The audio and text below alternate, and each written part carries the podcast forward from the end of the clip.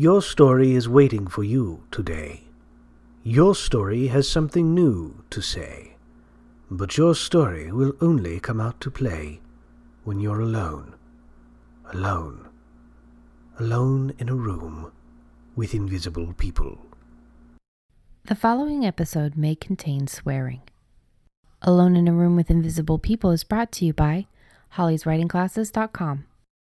Hi, I'm Rebecca Gallardo, the host of Alone in a Room with Invisible People. I'm here today with author and teacher Holly Lisle, and today's episode topic is Taming the Wild Middle How to Rein in that kind of what is it? It's like a galloping force of It's galloping Never- force of disastrous nature and never-ending crap. Yeah, just um, and some of it can be good crap too. But yeah, so we're Oh, yeah. talking about how to kind of tame that middle that seems to never end or get away from you. But before we do that, um, we're going to go over our week. I, I did want to say the rest of the episode was recorded um, about a month ago, and then we got into the event writing so those three episodes came before this one but yeah we we, uh, we wanted to update our what we did this week because you know a month ago is is very Ill- irrelevant by now Yes. so holly how was your week Um, it was up and down. Um, I had I had pretty good writing days. I had it was just a such a frustrating week on a personal level. We had a lot of stuff going on just behind the scenes that was not fun, and uh, it kind of weighed into my writing. I had um, Monday. I worked on something. Oh yeah, the Dead Man's Party revision. I'd worked on the read-throughs, but I discovered that I had way, way, way, way, way underestimated the amount of time that revision is going to take. Um, I was thinking I could do that bad boy in four days, a, a full front to back, you know, in-depth novel revision, not like you know, not like it's already been revised. and- Wow. yeah. hmm Yeah. I just I lost my mind. yeah. So that's going to be my revision for the summer of fiction writing. Okay and that's that's essentially the only revision stuff I will be able to do. And then with that, I will also be working on um, finishing up the Ohio novel, which I Nice. still yeah. So so one full day per week. And it's going to be a long full day per week to do the revision on Mondays. And then Wednesdays, Thursdays, and Fridays, the Ohio uh, series, book one. And um, for my fiction, I got 5,895 words for the entire week. So my goal was 6,000, so I was just a smidge under. And that was even. close Yeah, yeah, I'm, I am satisfied with that. The objective is to have steady production, and I managed that. And yeah, yeah considering all the rest of the stressful shit you're Oh, going through it's great that you were able to actually you know get Yeah. that done yeah I, I can look at the book and say okay it was not my my goal for the week but it was very damn close. I was what five words off? Eh, about 105 words off. Um, and i produced. I worked every single day that i had scheduled to work on my fiction. I wrote Yeah. my fiction. So uh, in spite of all the crap that was going on uh, and that is crap we are anticipating going on for yet some time um, it was I you know I got stuff. So overall, it was not a bad week. It was just a very stressful week. Yeah. A lot of people need to take a look at that and and like realize that your goal was still it, it you didn't reach the top end of your goal, mm-hmm. but the goal, the ultimate goal is consistent writing. Exactly. And I think that a lot of people if they look at it like that is that is the bar for success. Yeah, because I showed up for work every day and I produced every day. And even though there was one day when I was just so unhappy, and even on that day, I still got what um, fourteen hundred and fifteen words. So Nice. yeah. Yeah. So how about your week? Oh, my week was amazing. yeah. I still had I had the therapist appointment, which is an hour. I had the um what's what's his name? Uh psychiatrist appointment. Yeah. And then I also had to run errands, which took me a long time. And a lot of these extra things around the time that I would normally write. And I was like, don't care, not gonna let it bother me. I ended up writing 25,000 words, eh, 25,808 words. Yes. And I finished the first draft of the novel. That is so cool. Oh, that is so awesome. yeah, it was it was really amazing. And one of the things that I said, I said this in the forums, and I'll say this here now again too. I think it is part partly that I'm writing in the Fulton Hills world, and I'm I've been ready for it, and I've I've really you know gotten excited for it. But really, the way that the How to Write a Novel course teaches you to kind of try out different things, but also it, it taught me to kind of let go of the process at least for a bit and just try other things out which is what we always say people should do with like the 10 minute timer challenge or just other things mm-hmm. we, we always mention that, that that's something that you should do and i always thought that i did try things but as long as they fit within my process i think Experimenting with the yeah. process is hard. yeah. Yeah, especially, and this is something I mentioned in the forums too, and I had a couple of people say, yeah, I totally get that. When you're fighting depression and anxiety, um, you you will stick to that process because that process is kind of like all you know. It's like all that you know for sure has worked in the past many times will work again so you cling to that like this is the answer that you know this is going to get you where you need to be even through the depression and anxiety It feels like your lifeline. a little yeah i mean if fictional ri- lifeline yeah Right. it it it does and finding out that even going through the same shit I've been going through with the depression and anxiety finding out that I could flip the process that I could change things that I could adapt and let go of a lot of that baggage I found out that the process wasn't helping me. It was limiting me because I've never had a book from start to finish this exciting and this much fun and this this motivating and this crazy and surprising that I did with with this book. And it it, it went 30,000 words over 31,000 words over. Yes. The intended target so that's that's just, You were shooting for what, 50? yeah 50 and I got 80 81,000 something hold on I got the, the, the total number here but it's just the, the letting go of that process really 81,232 words. That's beautiful. Yeah, and letting go of the process that I normally do, and I have it. I have it linked uh, uh, in the like the forums. We were talking about it in the How to Write a Novel forums.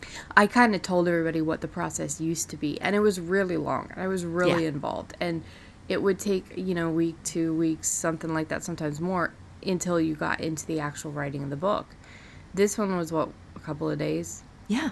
before you get into the book and and you could probably get into the book faster if you did more uh, more than one lesson you Yeah. know in a couple of Right. days Well, so for, for folks who, like you, have experience with having written novels before, then yeah, that you can just do those first few lessons in basically one day. And for Mm-hmm. folks going through the course the second and future times, I would recommend doing that. You know, just throw your stuff together, build your characters, do your stuff, and then run. yeah you could do it you could actually start with the idea if you had a full day off or a full weekend and you know start the book on the same day or the next day i Right. mean it just Right. depends From on- no idea. Yeah, from Yeah. how much time you have. But I just wanted to to say that like it's just um it was pretty insane the amount of of surprise and impact and leaving your muse free for somebody who used to be a strict strict outliner. Leaving your muse free is terrifying. Yes. and you are sitting there thinking especially if you've held on to process so hard you, you're thinking i can't do this i can't do this but just trusting it letting it go following what was in here i mean it's just it's changed the way i write. I'm pretty sure forever you know? I I'm it was- so glad. yeah well I, I i have never had that much fun writing to finish all the way to finish Yeah. ever Yeah, I had the same experience writing Dead Man's Party, using the process I was I was teaching. It was just fun and it was crazy fun and it kept surprising me and going strange places. But you see, you have this this experience with a lot of your books. You're always saying how much that you know you love this surprising, you love that surprising. You, it's different for somebody who is stuck in their process, like um, and follows an outline, or somebody who strictly pants. Mm-hmm. Yeah, this has a parachute built in. Uh, if for people who pants, the this process, if you are a preferential pantser, uh, you are familiar with having books die on you in the middle and having books go to places that just are are wrong, and the the process in how to write a novel includes building in a parachute so that you have a little bit of structure and you don't drift off into the strange pantsing places that I have taken my pantsing novels that have died on me. We've had a lot of people requesting Holly's older podcast, us getting it up. So, what we're going to do, I'm not sure about the schedule of this, but uh, she did finally find those old podcasts. So, I'm planning on releasing maybe one a month until we have them all up. There aren't that We'll have- many. Yeah, she she thought that she had a few more than she did. I think I thought I thought I counted seven, but I'm not sure. Um, so it's it's not going to be a whole bunch, but they are you know um, what was it like ten or thirteen years old? It's been a while. I think it's thir- 13 years, but they're still full of great information. So what we're going to label all of those as from the archives, and then we'll have Mom's original Holly. I think it was Holly Lisle on writing, mm-hmm. and um, so those will start coming out too. It's not going to be like we used to do with the extra podcasts. Um, those will just go in place of one of our podcasts until we get them all up. Okay, so let's get into our topic today Taming the Wild Middle How to Prevent Explosions. yes.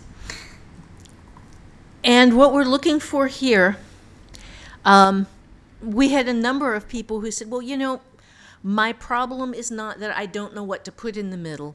It's that I can't figure out how to stop putting things in the middle so that it can end and I can get the book. And I keep having different people show up and different character and, and different conflicts show up and things keep getting bigger and bigger and bigger and bigger. And this is a this is a real honest to goodness problem. And it, if it's not one that you have now because you're getting started, this is one that you tend to have when you've been writing for a while and your muse is clicking really well for you. And um, I, I, I have dealt with this problem. Um, several times. Dreaming the Dead was the one that this problem crashed, as a matter of fact. So um, I never made it. Closer, what was the one closer to chaos? Also, kind of. Yeah. yeah, Yeah. that was a book that was written not on spec. That was on contract and on deadline. So Yeah. I did get through that one with gritted teeth and sixty thousand words thrown away twice. Um, Yeah. Yeah. So this is an important problem, and if you haven't had it yet, you probably will it someday in the future. So let's deal with how to fix it. Um, the this has people think of this as either the never-ending middle or the exploding middle, and it is. It has two separate components. One, your muse keeps coming up with cool new stuff. That's the first one. And the second one is the story span starts spawning new conflicts, uh, new characters, new settings, new themes, and new sub-themes. And these are, if you find yourself doing this, then you're going to bring in what we are going to be talking about next. But before we do that, is this something that has ever happened to you? Yeah. Um, I think this is the reason why I tended, uh, before going through how to write a novel course, and even as I'm going through how to write a novel course, why my left brain is so stuck on the plotting thing. Because um, I, if I don't plot, I tend to go a little haywire. Um, you can see it in some of the fan fiction in one of the particular. I, I even had a live journal, though I, I have lost it. I have no idea what the hell the title was. Oh man. But it was an ongoing story. But it was again, it's it's fan fiction, so I'm okay with the loss. Uh, it's not like it's something that I could have published, you know, right. under my name is something that's original content, but it was just an ongoing story, and it, it, it it's kind of like how Talismana broke for you. Mm-hmm. When I don't overplot, and I and again, I'm learning through how to write a novel how not to overplot. Even though I'm very good at showing up, um, and getting my pages, sometimes it can take a little while for the muse to find what it is interested in in the scene. I haven't had that problem necessarily while I've been doing this because I'm only planning five scenes ahead, and it's kind of like it's getting excited to write each scene for the purpose. It's not like you've plotted out this whole thing and okay, well, logically this has to happen, so I have to write it. Um, but anyway, the, the the thing is, I have had e- explosions where, you know, I did characters that weren't meant to to really be that important took over. I've had explosions where these really cool fucking things happen, and and the thing is, it's like, just because you need to take something out doesn't mean you can't save it for another book or save it for the next in the series or something like that. So I think the important thing is to find out what is important to that novel that's got to be like your goal is like okay well because you like that one guy that printed out his book it was 600,000 pages or 600,000 words. Yes, yes, which is massive. yeah. That's so that, that's a problem. So that's not knowing how to to put your story more compactly and Mm-hmm. and create more stories after it. So yeah that's it's definitely what is important to this particular story that i'm telling right. is is a big question for people Right, and that that takes a certain amount of of experience. It is very hard when you're first getting started to know what's important in the novel. Um, so, uh, just real quick, I'm going to mention that I have uh, a a process for this in uh, a, cl- a very uh, a, an under ten dollars class called uh, Create a Plot Clinic, uh, and but what we are doing here is is like some of the core elements from that class that you can use right now. Um, because what you have to do is understand the story you're telling.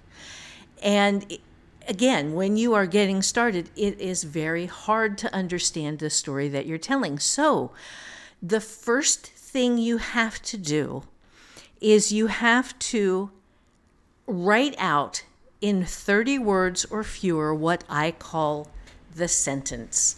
And this is protagonist versus antagonist in a setting with a twist. And there are a number of different ways that I have come at this in different classes to show people who don't get that one. We, we, are, we only have enough time to go through one. So this is the basic one, and this is the one that I teach in that little class. And uh, your protagonist is the one person f- who is the most important to the story. Uh, the person that generally, this is a hero, um, male or female, uh, or you know, animal or whatever. Generally, this is what you think of as the good guy. The antagonist, however, okay, is not necessarily even a person. Although, if it's something like a war or a storm or um, a uh, chunk of the moon that has fallen off and is getting ready to hit Earth, so that bad things are going to happen. And that is the big problem that has to be solved in the book. This thing will have what I call minions. Um, eh, there will be people who are uh, stealing. Crime is going to elevate because people th- there because people will take advantage of the fear and the panic Um, you know, not everybody in the world is a good guy, and the bad guys will use a big world type problem to do their bad things. So uh, you have to think your way through who is your protagonist and who are your protagonist's friends and allies. And this needs to be limited. Um, one of the most frustrating things when you're watching um, a movie or reading a book is that if if the creator of it does not understand how small shows big better, then uh, you're going to you're going to get these sweeping scenes of millions of people running and screaming and stuff. But that's not personal. Yeah, it's hard to relate to that. It is so hard to relate to. You know, think about your reaction in the news. Um, one million people dead. And it's like, oh, wow, that sucks. And you move on. You get the call from a family member um, Grandma's in the hospital. She's not doing well. Uh, you need to get there now. And if you love your grandma, that's personal. That's something where you need to be, where your world just moved an inch closer to falling apart. So the same is true in fiction. Large numbers of people, masses of people, do not impress us. We have to have people we care about, and we have to have people we love to hate. Um, it's not like it doesn't impress us or impress upon us a certain feeling, but it's just it's it's more impactful if it's something smaller scale. Yeah, you can't put a face on a million people. Yeah, I mean, you can definitely feel it. You Yeah. can feel for them. You can try to help them. You can you can have compassion and empathy and sympathy, but you there isn't that you aren't moved the way you are when it is you know one or two characters. Right. The entire reason that news reporters go to the scene of a disaster is so that they can bring you to one person who was in it and who is all bloody and torn up and scared and frightened. And they can show you that person so you understand the meaning of this event. Because that's how we relate. We relate as as creatures to other creatures like us. And well, that's why they'll show you scenes of looting and, and stuff too, though, is because there's there's a certain amount of people there. It's it's not it's not like this bird's eye view of an entire city. Right. You know, it, it's they show you the scenes because it's scarier. It's you know Right. This is what the bad people are doing now. And you can look at the bad people in the face. You can see them, you know, with with clubs or guns or or whatever and you go, "Crap. That's somebody who is going to hurt somebody." And you can understand the reality of the situation. So you've got you have to do that in your story. You have to know who your protagonist is, and you have to have this very clearly defined in your head. Um, you don't have to have it very clearly defined in your head to start out. Uh, I used to build characters pretty pretty thoroughly before I started writing. Now I have maybe a job. I have maybe, you know, what this person does uh, with with Victoria Gage, who is the main character of my Ohio novel. Um, I knew that her mother was dead, and that she was a cop, and that's all I knew, and that, and that she was a she. Okay, so three things, and I have been exploring her world and watching her grow into it as a character, but there are limitations. Uh, I have absolutely no interest in uh, little what color her hair is. I have no no clue. I don't know what color her eyes are. Uh, I don't know how she looks in in a, a a slinky dress with high heels. Uh, I know that she carries a gun. I know that she's a good shot. And I know that she is sensitive to paranormal events, which is something she doesn't know yet. But that's these are things that I have found simply by writing her. It doesn't matter what she looks like in a dress. It doesn't matter how, how well she cleans up. Right now, anyway. It might later. But right now, she is, she has uh, thought she was going to be slick, and she got uh, lock cutters to cut a lock off the third freezer in her dead grandmother's basement because she was afraid that her dead, dead grandmother might have murdered her father uh, and have his body stored in the freezer. What she found is so much worse than that. So she is at the moment, I have not been able to pick this up and finish the next scene. So right now she's sitting on the freezer waiting for somebody to bring her a replacement lock so that whatever it is that's down there in the freezer, which I have not seen yet, can't get out. So when it comes to like the the protagonist versus antagonist in a setting with a twist, you've got the protagonist, which is your main character or mm-hmm. characters, the antagonist, which is not always a villain but can be and can be different kinds of villains. It can be more than one. You've got versus, which is the conflict. Right. Right. You've and, got yours. And we need to ahead. talk about conflict just a little bit. Um, you have to understand what your conflict is, and you have to understand that it's not arguing, which we have covered elsewhere and will cover elsewhere again, because the biggest problem people have with understanding what goes in the middle is understanding conflict. Conflict is what matters in your story. It is what your character needs the most and what your character must overcome to get that need. I mean, just just look at your own life in writing. What what kind of conflicts do you have to get over in writing? Like the fact that okay, well, I want to write a scene today, but I have this, this, this, this, and this vying for my attention, and I have to go do all of that kind of stuff to get to the writing. Uh-huh. That's conflict. Right. That's I have to take the kids to school. I have to pick up you know Amy's dress. I have to go pick up the dry cleaning. I have to get the errands done. My husband called with an emergency. I have to go pick up one of the kids. They're sick at school. That that like all of that is conflict keeping you from the end goal of writing. Right. Right. And conflict is can be a physical obstacle. It can be a mental obstacle. It can be uh, a fear that is something you have never been able to overcome before. It can be a person. Uh, your conflict can be uh, someone who hates you or wants to see you fail or is actively working against you. Uh, your conflict can be weather. Your conflict can be uh, a, a tsunami that is rolling towards the beach that you're stuck on. Your conflict is the problem that you must overcome in order to get the thing you want. And sometimes what you want is just to not be dead.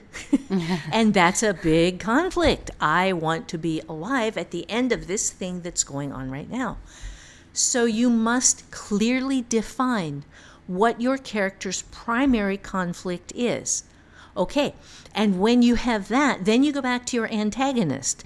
My character's main conflict right now, her conflict was, well, I have to go back and deal with the what's left over from this woman who disowned me and my mother and uh, kicked us out of the house. We had to we had to run away. I remember this this horrible fear and running and hiding.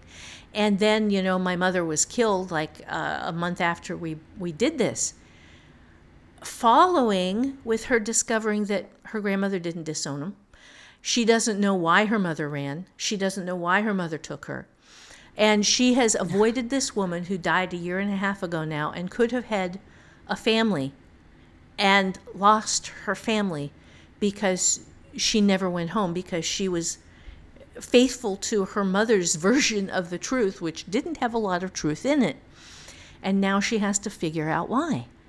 And why comes with some really strange strings because she's now back home. She is now back in this house that she and her grandmother and her mother all lived in together. Three women, there were no men. And there is some secret about her father that nobody would ever tell her. And so that's why she thought her, her father might be, you know, dead in the freezer, was because the grandmother did not speak of him with any appreciation whatsoever. The mother would not speak of him at all. And so what what is this? So now she has to come to understand what her past was, and her past comes with some strange baggage because she can feel things happening around her. And this wasn't a problem when she was living in South Florida. Not a problem at all. But now she's back in Ohio and she's in this delightful little small town that she loved. And all of a sudden, she can feel things wrong. She can feel things moving. She can feel shit that she can't see. And she, at one point, pulled a gun and got out. And I mentioned this last week and Yeah. ran across a library uh, front frontage to, around to the side, absolutely certain that she was going to see a crime being committed there. And there was nothing there. But she knows there's something there, she just can't see it. Yeah, and this also adds the conflict because it's it's something that she can't control that doesn't she doesn't know what's going on with her. Yeah. Yeah, right. So building conflict can also be wonderful in that you've got the grandmother who didn't like the father, so they didn't talk about it. The the mother didn't want to talk about him at all. So there's this more conflict of her wanting to know more about her father. So all of all of this in here is conflict. Right, right. And it is what the character needs and must have, and what the character will do to get it, versus everything that is stopping her from achieving her goals. And at no point in here has there been an argument. And at some point, there might be because argument is a minor, minor form of conflict. It is probably the least exciting and least interesting form of conflict you can write. Occasionally, you got to have it in there for some Yeah. situations. Well, and it doesn't always have to be an argument either. It can be it, just because you have two characters juxtaposed and one wants something and one wants the other. There doesn't have to be an argument where where or a fight. Right. Um, I have characters right now who, on one side, um, the, the the what is turning into the main character, um, or one of two because this one has two main characters. She was originally the antagonist, but she has put herself into a main character position, and she has all of these things holding her back as far as as as her motivations to have this perfect life and yet she has a ghost haunting her house but she can't she can't admit it because of all of the motivations in her life that say I have to my life has to be perfect. Versus the character who knows that okay this woman needs help. Her house is haunted. There, it, and it's it, it, it's going against her kids. She or, or one of her kids. It's not a normal situation because the youngest hasn't even seen the ghost. It's the older kid. Um and she's fighting us trying to say trying to convince herself okay well the house isn't haunted she's just going through a stressful time right now and it's just it's so th- they have a scene where they're trying to get in and and do their ghost check and she is like no i don't need the help um thank you very much and it, and it's not an argument but that conflict is still there nice. You know Right. but i'm sure there will be an argument when she finally has to face the fact that yeah, yeah your your house has a ghost in it Yeah, yeah. It, well, you know, one of the one of the most personal kinds of writing conflict is writing a sex scene, where eh, people don't think of that as conflict, but it is it is this negotiation between one character and another character who both want something and might not want the same something, but they both want something, and they have to get from point A to point C through point B, which is well, will they, won't they, how will they? Um, so conflict conflict is all the cool stuff in the novel. Um, yeah And the sex scene uh, with with um Brock and Angie that that made you just made me think of was basically who who's in control because he thought it was he thought it was him. Turned out that she's rather strong-willed freaky. and well, I wouldn't say. I mean, freaky. If, there's no fetishes in that, as far as I know. Which freaky again is not an insult. It's it's fun. No, yes, But, freaky's um, fun. she was she was very um uh, uh, I guess dominant. I don't know. I, and there was that there was that conflict because conflict is not always bad you know con there's conflict can be fun and it was each of them kind of trying to be take control and trying to and, and it made it a lot more fun i guess for both of them and for you to get to write it. I like the word enthusiastic. Yeah, it was well, it was enthusiastic conflict. That's that's what that was. So we've covered protagonist, antagonist. We've covered the verses, which is conflict. Right. Then there's setting in a twist. Right. Okay. Where this happens matters. Where each scene happens has to be relevant to the story. Um, the grandmother's basement in my thing is full of memories. Um, it's got all of the the meat that neighbors who were hunters brought to her so that she would you know they they take care of her or took care of the grandmother. They made sure she had food. When they had some they were hunting they would have some of it when it was butchered bring some of it to her. She has she had a garden in the backyard. And all of the and all of the um, cans that she had done her own canning. So there are these jars with the the version of the plant that she had planted that year um, and whatever it was that she had in there so if it was really good she could duplicate it and the year that she did it on all of these neatly hand labeled labels on these shelves down in the basement. And this is all stuff that they that my character walked down and it was there was the smell that she remembered. There was the canoe that was shoved in the back where she and her mother and her grandmother had gone out canoeing and her mother had been the muscle and was in the back of the canoe providing the motor and the the grandmother was up in the front and she was doing the steering and the kid when she was about 7 was in the middle and her job was when snakes fell off of the trees, she had a snake stick and was supposed to grab the snake and flip it out of the canoe. As someone who has been cano- canoeing, I know that if you are on the on like the Tuscarawas River, which is where this happens, uh, and it's summer and it's warm, the snakes will be up in the trees sunning. And you can, if you go underneath the trees, you can end up with a snake in the canoe, which is entertaining for everyone. Um, so her job was to be calm and she was her the, this little moment of pride for her was remembering that she had calmly flipped the snake with the snake stick out of the canoe without tipping the canoe and freaking out.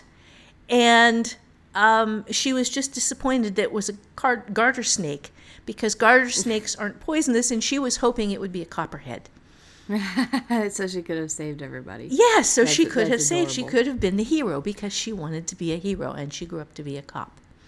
So why does the setting matter? The setting is what fuels your conflict. It's what gives you things to tell a story about.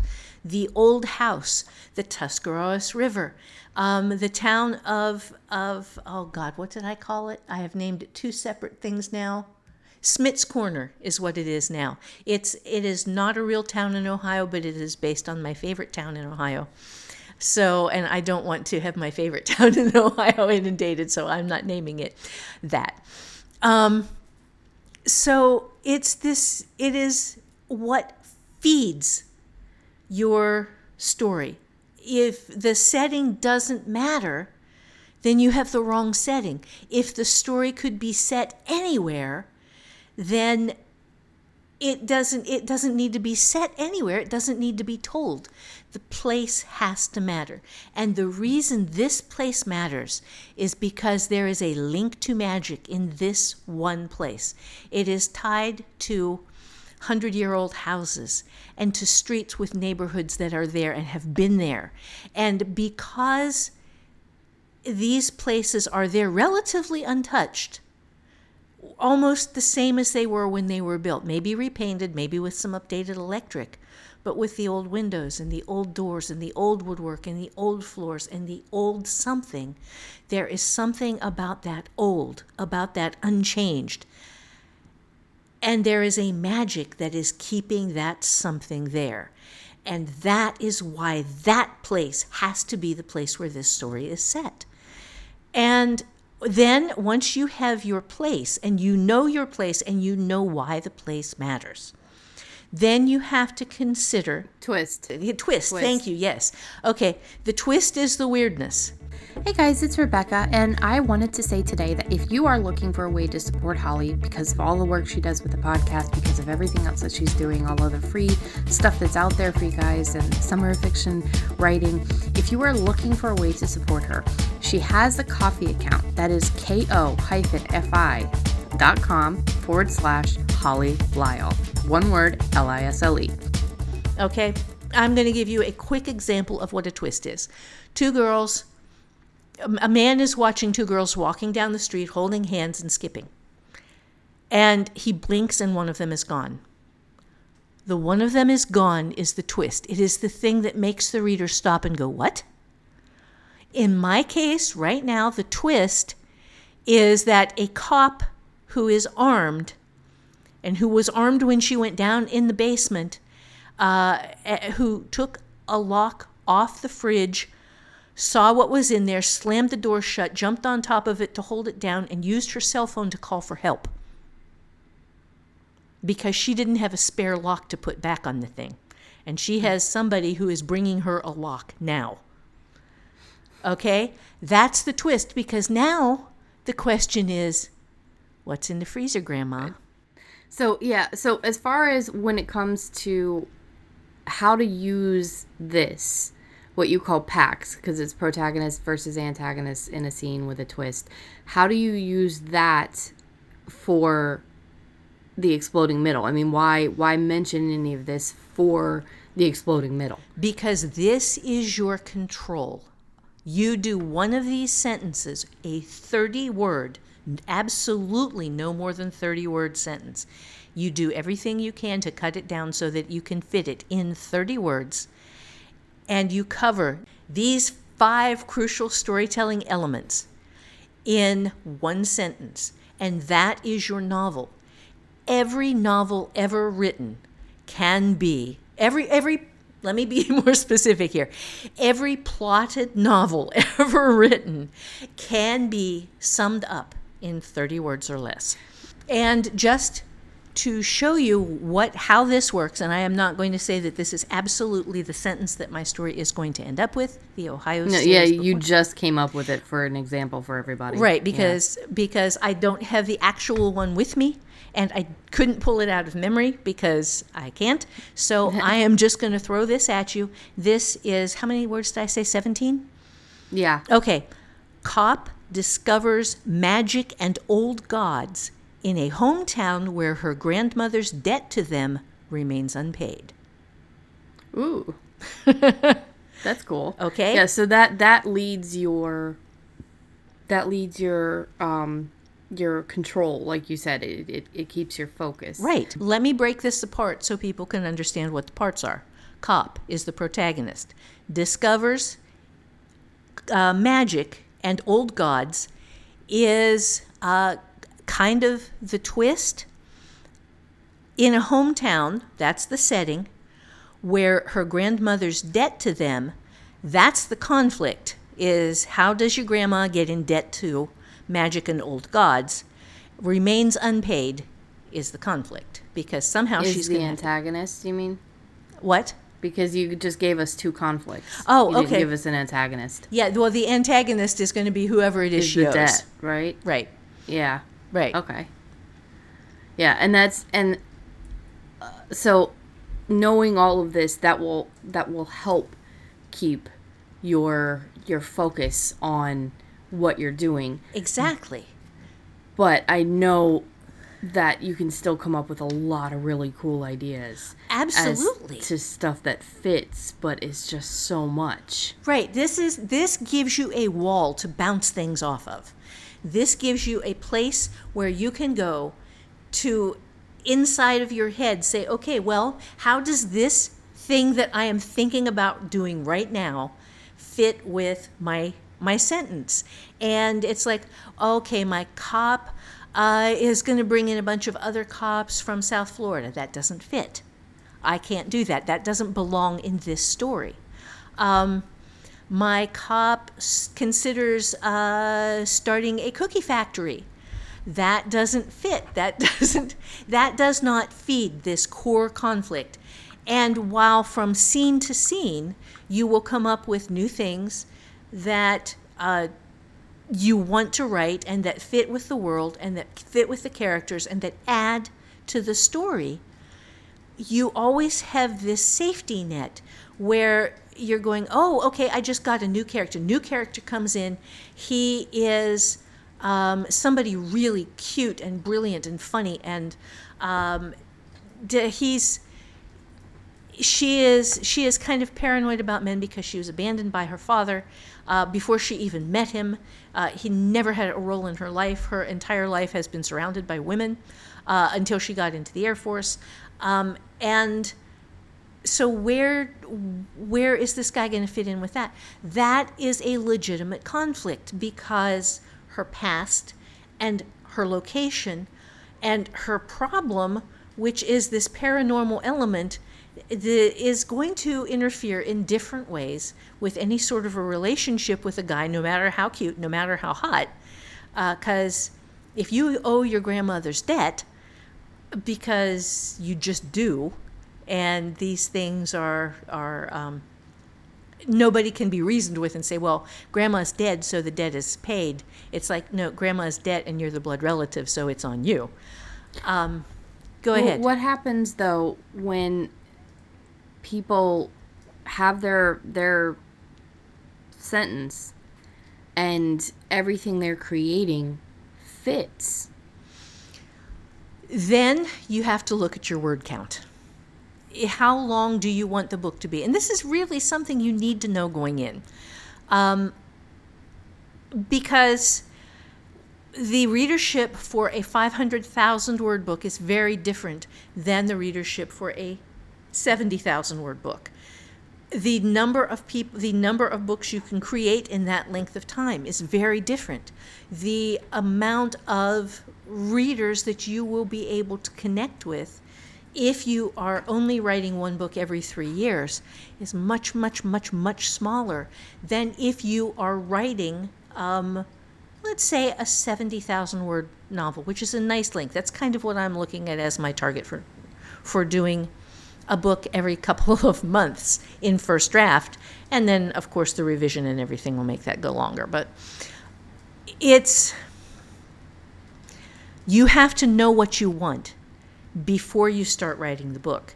And you have to have some parameters where, okay, um, my beginning can be 15,000, 20,000 words. My ending can be about 15,000 words. The middle, what I have left there, has to be whatever my word count is subtracted from what's left, or, or th- that is what's left after you have subtracted the length of your beginning and the length of your planned ending. Yeah, so you can also look at the books that you like reading and kind of gauge how many words, like how many pages, and then it's like 250 words a page, that sort of thing. You're right, Figure out how long, yeah, depending. Figure out how long the books are that you like to read and that you're shooting for yourself, and then use that as as the kind of target. My goal is more like 50 to 60,000 words. That's what I'm looking at right now. Mm-hmm. But again, that I don't know if that's going to change or not. But it it does like you can write 10 books versus the 500,000 word book. Right. So it's it's also looking at that from a financial aspect. It's probably better for you financially. You're building a bigger backlist. You you've got more, you know, people reading your books and waiting for books, and they don't have to wait as long, like you're saying. Mm-hmm. So keeping an idea of a word count in there. Um, what do you do if you keep coming up with the, all of these really cool ideas? What can you do with them? Okay. First off, no idea ever needs to be wasted. If it is an awesome idea, think series, think sequel, and anything that is not does not fit flawlessly into your current sentence, set it apart, keep it written down, save it in a file for next book or book after next book or however you want to divide it up.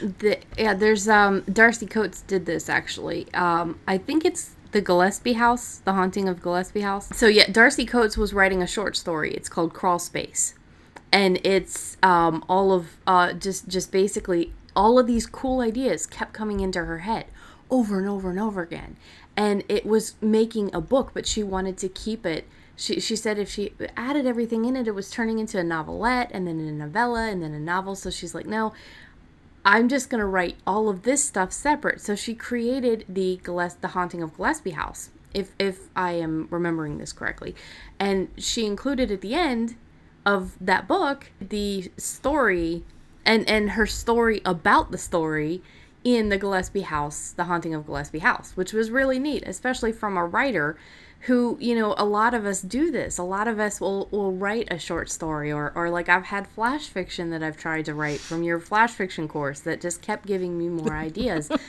And we a lot of us suffer from this. So the idea of not letting it be a suffering but instead being a, a blessing not a curse of the the ever expanding middle but instead um, how can i use this really cool part for a novel in the, in in a, a loosely based uh, standalone because there's all so you don't have to make the series um, all about the same characters. You can make them about a group of characters. You can make them about all of these different little stories happening in one town.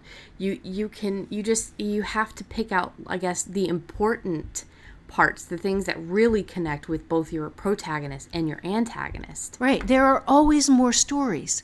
So focus on just the pieces that are crucial for this story and save the other stuff. Because if the world is throwing a bunch of great things at you, that's a good thing. It just doesn't all have to be in one book. Yeah. So um, it, it's more about, I guess, when looking at this gigantic, exploding thing that has happened to you and you in your middle was supposed to be 50,000 words and suddenly you're looking at 100,000 words or 80,000 right. words or something like that. Um, I'm not going to get into I uh, we we don't have the time no. to get into how to revise it, how to to but we can at least we can at least look at how do you figure out what is best to keep Okay. Like if you're looking at all of this stuff. As you are going through now, Becky has been doing this for a really long time. This, the board that she was talking about, where she had all of her scenes set on up on the index cards, right? Yeah. On index cards, she had a sentence for each scene, and again, protagonist versus antagonist in uh, setting with twist, and that kept her scenes on target Yes. If you you cannot hit a target you cannot see. And that is a, a hard concept for people to get, and for pantsers especially. Uh, it's like, no, no, I just write into the dark. Um, and when you are 500,000 words into a 100,000 word book, you're you're writing way, way, way into the dark. So and we're not talking shit about pantsers because nope. obviously Stephen King is a pantser. Nope. There are pantsers that can do this. That's yep. fine. But if you're running into this problem and you're not plotting, that could be part of the problem. Yes, the the points in my novels that I have had the most problem with, and I've done, I, I work in every imaginable way possible. Uh, I have pant novels successfully and unsuccessfully. I have plotted novels successfully and unsuccessfully. Um, I have done combinations of the two. But the worst problems I have with exploding middles have invariably been when I have been pantsing, where because every idea seems good and there's nothing on paper that you can bounce this off again and say, okay, well, no, that's the wrong direction because this is what you're shooting for if you know where you're going, if you have a clear target, it is much easier to not get lost. So, what we're looking at here, okay, you, you do your 30 word story sentence, you do a 30 word sentence for each scene that you know you want to write. Um, these are called scene sentences. And you, sometimes you don't even have to do a 30 word sentence oh, no. because like yeah, like you were talking about like um I've been doing it long enough that I can actually just put one word down mm-hmm. on the index card and I know what that's going to be. But um if if you're having problems with the exploding middles, the the the sentence actually really does help clarify things. Right. And once you have your target set, you set this is this is the ruthless path from beginning to end. Um, ruthless being you know how long you want the book to be and you are not going to let it go longer than that.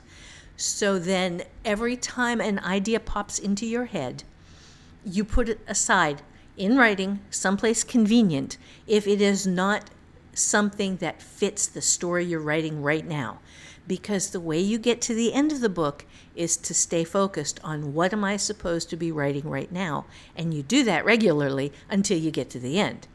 Um, and then the final thing here is that when you have these elements pop up, they are gifts. Accept them as gifts and look at them as this little present for spin off novels, promo short stories that you can use to um, throw out as freebies to bring people to the bigger stuff, uh, as creations for a new series, which you did with um, Fulton Hills and then the place who's, that I can't remember. Standing River, Yeah, the, Stan- yeah, Fulton go. Hills was the original. Standing River had so many different things that I just I, I had to create it. That's the Glass House series. Mm-hmm. Uh, Fulton Hills is yeah the the main area. Right. But yeah, I've got so many shoot offs, so many ideas. And that's the thing is like I've I've learned like okay, well this doesn't fit, but and, and I've had to do it twice already with this new book and I'm only what, 10, 11, 12 scenes in, 11 scenes in, something like that. Right. So, I've already twice had to put down something that was really really cool like uh, uh, three times. I'm sorry, while I was plotting it, I had the EMT character that I wanted to put in there. Right. And I, I realized if I had his story in here, in order to connect him to everybody else, it would be about halfway through. And then it would be more of a 100,000 word novel, 90,000 word novel. And I don't want them to be that long. I want them to be nice, quick books that people can read and enjoy in a weekend right. you know, or a day. so, you know, depending on the reader. So I I had to put his story as the next story. And it's just it's it's knowing what the main content is, the main story, the most important thing you want to get across. And then realizing that all of like you said, everything else is a gift. It's it's this m- muse giving you 7 million books Right. to write. right. And that is a wonderful thing, which brings us to the takeaway. And the takeaway has two parts. The first part is discipline. Your objective is to tell and finish one story. One. And everything that does not move you and eventually your reader in a path from the beginning through the middle to the end of that one story is extra and good stuff that needs to be written down, saved, and put aside. And this is the, the second one is something that new writers especially struggle desperately with. And this gets a lot easier with experience, okay? A novel is not a monument to every idea you have ever had or ever will. A novel is just one idea. One idea carefully thought out and taken from beginning through conflict to end and you will have a lot more ideas. So save them for separate projects so that you can have a lot more stories. Yeah, even even sometimes if you have to pull a character out of a story, mm-hmm. y- you know it because their story is something you want to tell too. Then you might have to just pull him and his scenes and his story out, and and save it for his because y- you don't want it to get muddied. Right. You, don't want your your the reason why you started writing this book in the first place to involve too many things going on because it's it's also going to be hard for the reader to to read and to get attached to specific storylines. That's um one thing that I can say that uh, Darcy Coates does really well if you read her books, um, she she seems very very disciplined when it comes. A lot of them are are single protagonists. Hunted was a little bit different. Hunted is is one of my favorite of her novels, but it wasn't a paranormal one. Um, it had a lot of different viewpoints, but all of them were focused on that one story. Right. And she she does that really really well. I've read a couple of of other people in the paranormal writing world at this point where they go off and, and it's very confusing and, and it's more of a struggle to connect with your characters um, because they throw in a lot of gimmicks. They throw in some action scenes. They throw in a twist where this person you thought was going to be the main character halfway through is now dead. Um, those that doesn't always work. Right. Now, obviously, you know, there's no hard and fast rules when it comes to things. There's always exceptions, but boiling it down to the main story, like you said, using the sentence, coming up with the main point of writing what you're writing in the first place, and then keeping it stuck to that, and also keeping in mind that word count, that that can really, really help. I think. Yes. Yes. Absolutely. All right, so that has been our episode on how to tame the wild middle. Um, if you still have questions, if you still have issues, or you know you feel like we didn't quite cover your topic or your particular problem, we will have again an episode thread in the podcast forum at hollyswritingclasses.com on this topic. So if if you feel like for some reason your situation is a little bit different, uh, go ahead create that free account at hollyswritingclasses.com pop into the forum find this episode um, link or this episode thread and let us know what problems you're having and, and see if, if we or anybody in the community can help you with that.